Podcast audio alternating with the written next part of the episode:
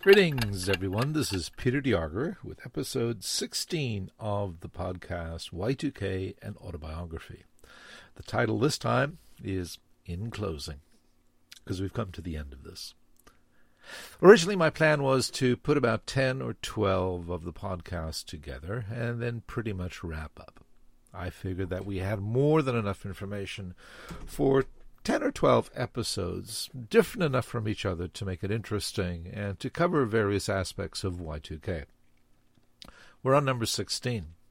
We found a couple of other topics that were of interest and we snuck those in, so it's gone on a little bit longer than I'd planned. But it must come to an end. Why? Well, because it was a coverage of an event, something that happened through the 1990s, and sooner or later we'd run out of things to talk about. We could continue. There are other things we could discuss. We could go through every single magazine that was published. We could do a timeline of the types of articles that were being published and who was publishing them, etc., etc. We could look at particular industries, the power industry. We could look at the airline industry, which would have been interesting if you were in the airline industry. Some of the industries that we look we could have looked at, airlines for example, the story would have been we looked and we didn't find much. The airline industries did find one or two problems. We know of a, specifically one that required Boeing to remove some computer boards from an airline so that the navigation system would know that the map it was looking at was looking at the right date, that it wasn't an out of date navigation map. If that had been left in, there would have been a little red light in the cockpit on January the 1st, 2000, and the little red light would have instructed the pilot to, well, sorry, you can't take off until that little red light is out. So we fixed that. But to devote an entire hour to that discussion would be, in a word, boring. Even to me, a little bit. We like drama, don't we? And if we're not going to find anything, that, well, in a way, it's boring. In another way, it's, uh, well, it's proof that we needed to look in a way, because until we looked, well, we didn't know. And that was the key. In many of these stories, people didn't know the answer as to whether or not Y2K posed them a problem. Now, right at the beginning, I promised that I would make this as objective as possible. And I did that, I believe, at least in the interviews that we did. So the reason we did the interviews was to get other voices, not just mine talking about my perspective, but the other voices of people that actually worked in the trenches. We added on 25 interviews, 15 podcasts so far, 25 interviews that are in the on demand area. Those were done deliberately to get different perspectives. And those are more fascinating, frankly, than my sessions. People may differ on that, but that was my take. I'm tired of hearing my own voice. How can we com- summarize all of this? Well, first off, Y2K was an issue. It needed to be solved. It needed to be fixed. There was a problem in the code, and when we looked and when we tested, code broke. It stopped doing what it was designed to do. So we knew there was a problem. That was easy to demonstrate.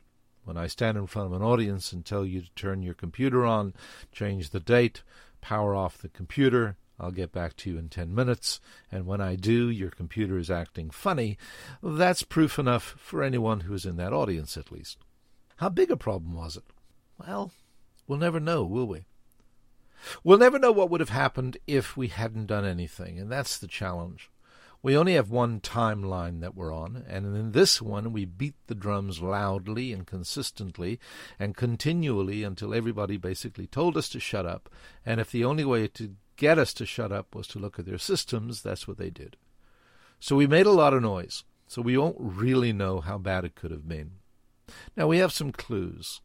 When a bank goes into their system and creates a test, and everything goes belly up in the matter of a couple of minutes, and then the computer shuts down, and they scratch their head and say, eh, if that happened on the day it would take us a couple of months to fix, we know that we've avoided a bit of a disaster for that bank and every one of their clients. We know that if we hadn't fixed the problems, there would have been trouble. But there's another question we can ask. Was it necessary to beat the drum? Well, we know part of the answer to that, and the part of the answer is yes, it was. Here's the proof that I'll draw on. we used something called sliding windows or windowing. And basically, it was a technique to look at the data you were getting and make some assumptions about it. One of the assumptions, one of the slides was really, really easy. If the date you're looking at was less than 20, then you can make the assumption that that date refers to 2019 or 2018. That's the assumption you were making. You told the comp- computer how to do that. So you put that into the code, and you have now fixed your year 2000 problem for 20 years. Now, when you're doing that, you know that when it's 21, or when it gets to 20, that you're going to have to fix that code. After all, that's why you're doing it. So you know it's a stopgap measure. You know it's a temporary fix. So you put it in. And you tell your boss, you tell your organization, we have fixed this problem. Well, fair enough. You have. For 20 years. No one was beating the drum about you need to go back and make sure you've got that fixed for January the 1st, 2020. You know that, right? No one was writing articles. No one was getting interviewed about that from the year 2000, 2001, and 2002. No one was getting in your face to remind you that this needed to be fixed. So no one is beating the drum. And on January the 1st, 2020, all around the world, we have these little computer problems. Because it's finally 2020, and that temporary fix that we put in, because no one has been shaming you into fixing it, broke. And on January the 1st, 2020, these companies had problems. Train companies in Europe, parking meter companies in New York City, register companies, cash register companies in Poland, no drum beating, and problems occurred. So when we get asked, was it necessary to beat the drum? I'm going to be very uh, opinionated on this and say if we hadn't beaten the drum, most organizations would not have done anything. And the year 2000 would have been more filled with problems than we could imagine. We did beat the drum. They did fix it. There was no consternation on January the 1st, 2000. Next question we might answer is well, you beat the drum too loudly. okay. Uh, hang me. We beat it too loudly. It was hyped. It was overspoken. You were tired of it. Shut up, Peter. We get the message. I get it. Here's the challenge. Where's the sweet spot? At what point do we say to ourselves, we've beaten the drum enough, we don't have to do it anymore? Or do we keep beating the drum right till the very end in the hopes that maybe, just maybe, the one person who hadn't gotten the message yet after a decade of drum beating would finally have gotten the message? If you can answer those, you're a better man than I am, Gunga Din, because I have no idea how to answer or to determine when it's enough drum beating to get the message through. We could look at real life problems that we're encountering today. How much drum beating does Greta Thunberg have to do to get us to pay attention to climate change? How much drum beating is necessary to get us to start paying attention to plastic pollution in our oceans? How much drum beating is necessary to get us to understand that the wealth inequity in the world is getting out of hand? Last time it did that, we invented something called a guillotine. All of these problems require drum beating. It requires people becoming aware of the problem. And all of them, well, they won't get solved until the drum beating reaches the sweet spot and then bypasses it. Goes beyond that until we're tired of hearing from Greta and anyone else talking about climate change. We're not there yet, Greta. Keep talking. Keep beating your drum. After a project like Y2K, it's important to ask what did we learn? I'm a bit of a cynic, and I don't believe we learned very, very much at all. The reality is we did. That's one of the reasons why we did the interviews. I asked that question of every single interview we did. What did we learn? And we ran the gamut of answers. We had people like myself who were cynical say we didn't learn anything. We're making the same mistakes today as we made back then. There's a recent example out of the UK. It's bizarre, and when I heard it, I just shook my head. I can't believe it happened. Turns out that in the UK, they were storing information about COVID cases in an Excel spreadsheet. Nothing fundamentally wrong with that. Excel's spreadsheets are a really good tool for sorting and manipulating data. It's visual, it's easy to understand, and they went ahead and stored the information in an Excel. And lo and behold, one day they realized that they're missing about 1,600 data records. And they've termed it a technical glitch, which just rubs me the wrong way, because it's not a technical glitch. Here's what they did whoever the programmer or user, whoever they were, this is what they did. They brought up an Excel spreadsheet, and as when they have a COVID case that's been identified, they create a column for that COVID case. And when another one comes along, they create another column, and another column, and another column. Excel has a relatively small number of columns before there are no more columns. Fire up spreadsheet, take a look at it. Go to the very, very right of your screen. How many columns are there? Count them. And that's what the design was. That's how they were storing COVID data. And when they ran out of columns, well, they didn't realize it. they didn't have a count somewhere to warn them you're running out of data space. And the data, the new data, just started to drop off the edge. In other words, it wasn't being collected properly. One day they woke up and they figured out they lost 1,600 data records. Which is important because you're setting policy, you're setting health policy based upon the number of cases and the rate of change and all that good stuff.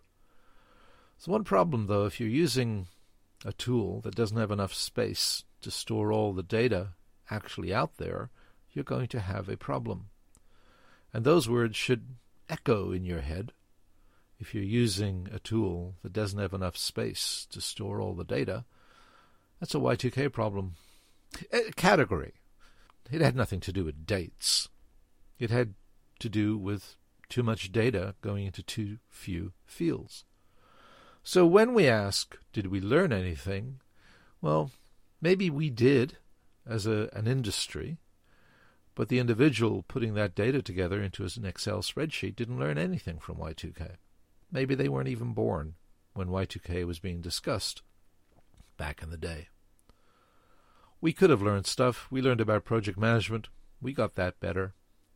We, at the beginning, we all thought that we'd really have a problem because IT never delivers stuff on time. We don't know what deadlines are. We consider them more to be guidelines than hard deadlines. And until Y2K came along, we weren't really very good at meeting deadlines. With good project management skills, we got better at that. With project management offices, being put together to manage all the different Y2K projects within an organization, we have got very good at it. Irene Deck is a good example at Prudential. So we did learn some stuff. And it would be too cynical of me to say that we didn't. But there was so much more that we could have learned. And we just never got around to it. Or if we did, we forgot it really quickly, which is unfortunate because hopefully we'll never see a something like Y2K again. And that's me being a little bit naive. We have more Y2K stuff coming along. Just as in 2020, we had a 20 year windowing technique that failed, we're going to have similar problems in the following dates. Here's prediction time, right? 2025, we're going to have more of these windowing problems. 2030, didn't hear that being used a lot, but I can't imagine it wasn't used at all. 2050, I heard a lot of organizations using the year 50 as a window for solving the year 2000 problem temporarily for 50 years. And I can guarantee you that in the year 2050, Y2K will resurface again because we never really fixed it. We postponed it. We kicked the proverbial can down the road. And by the time we get to 2050, most of the people involved, likely myself, will no longer be around. I'm 65, 2050s, what? Do the math, Peter. Another 30 years. I'll be 95, or maybe not. All I know is that if I am around, I'm not going to be talking about it because I'm done with Y2K pretty much after this uh, podcast is complete. Some news on the horizon. There will be more Y2K in your life. Uh, CNN has a Y2K series of about six to eight installments. I'm not sure exactly sure how many, but the number six and the number eight has been mentioned several times in our discussions. This was supposed to have aired in July, and then it was pushed to August, and then it was pushed to September, and it was supposed to show in October. And for some reason, the airwaves have been consumed with more news that would allow something like Y2K to sneak in. Uh, my guess, you're not going to see the CNN special on Y2K until possibly, let's see now, I'll make a guess, February of next year? Maybe by then the dust will have settled on at least one of the issues that are causing delays. The other item that uh, is newsworthy is that New York Times is in discussion for putting a documentary together on Y2K. Sort of on the same veins as this podcast series has been. What they're trying to do is tell the real story of what happened, not just the hype and the craziness and the, the gold hoarding and building supplies and prepping and the, the end of the world as we know it, TEOTWAWKI, but what really happened? How big a problem was it? And I don't know if they'll be more or less objective than I've been. I hope that both documentaries cover this the way it should be covered, because it was an unusual period in time. For the first time, many people really began to understand how much we rely on computers. When something threatens what we've taken for granted, then we start worrying about it which is what Y2K was all about. We took computers for granted. We didn't necessarily understand exactly how they worked, but we knew we were using them, which is why Y2K was so difficult to solve. Going to senior management and telling them the thing that drives your business every single day will likely, most likely, have problems very, very shortly and will cost a whole bunch of money, wheelbarrows full of it, wasn't good news. It wasn't well received. So, there's another bit of news. Uh, James Lauber, uh, the guest uh, podcaster, I guess, that we've had with us for the last couple of episodes, has come up with a project for himself, a podcast. Here's some info on James's uh, podcast. The title is Project Communicast. That's spelled P R O hyphen J E C T Communicast, C O M M U N I C A S T. First episode he's planning is Friday, November the 13th, spooky, 2020. He says the irony is delicious. The format will be two hosts in conversation with guest spots and media inserts. The re- release schedule will start off as monthly on the second Friday of each month, with solid plans to increase frequency as production normalizes. He's starting on a new adventure. I wish him all the best in the world. His focus is going to be on the critical impact of communication skills on project outcomes and change management. He will also be adding feature segments on up and coming technologies as well as guest contributors, which may take us off in interesting directions for portions of some episodes. He'll be putting it up on Google Play, Apple Store, Spotify, or your favorite podcast provider. I wish him all the best. If you want more information, then send me a note, pdejager at technobility.com. You've heard that often enough. And I'll make sure that there's a simple PDF that I'll send out to you in support of his podcast. My next project is going to be much more enjoyable. I have two grandkids, Ronan and Scarlett. And that's going to be my next project for a while. So, a quick recap on where to find things for Y2K and autobiography. The audio portion will remain on iTunes and Podbean. You can get it the same way you've been getting it before. Just do a Google on it and you can find it. It's easy enough. My email address is pdejager at technobility.com. That's P D E J A G E R at technobility, T E C H N O B I L I T Y Remember the origin of that uh, little URL. Sitting in a cubicle one day, and one of my techie buddies were around the corner berating a user, calling the user a techno peasant. And the thought that went through my mind is they're not no techno peasants, they're technobility. They will control and use the technology. So that's where that came from, technobility.com. Again, you can find me at that website as well, www.technobility.com. And the on demand portion, all the interviews, there are more interviews than there are episodes to this podcast. So if you want a little bit more Y2K, you can get your fix there. That's located at www.vimeo.com slash on demand slash Y2K. If you subscribed and were paying there won't be much new stuff. I'd suggest you cancel the PayPal subscription that you've got set up and just make sure that you are on the mailing list for notifications for new stuff being entered into the interview area, into the on demand area. Eh, whenever I put something into the on demand, if you're subscribed to the notifications, you'll be told.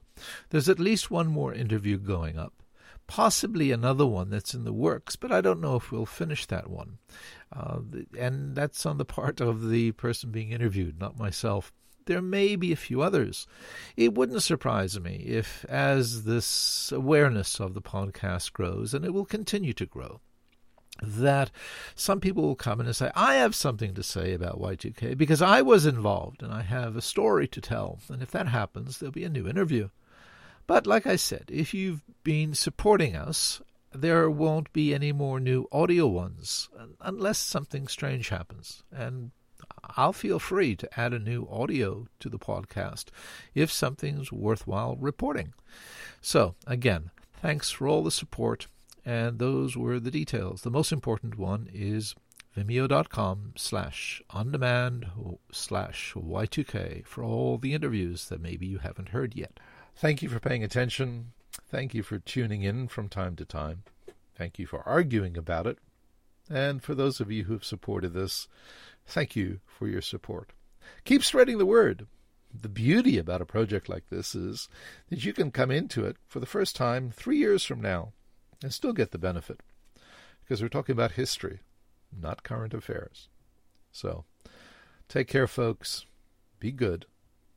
Be safe out there and we will get through everything that's still to come. This is Peter de signing off.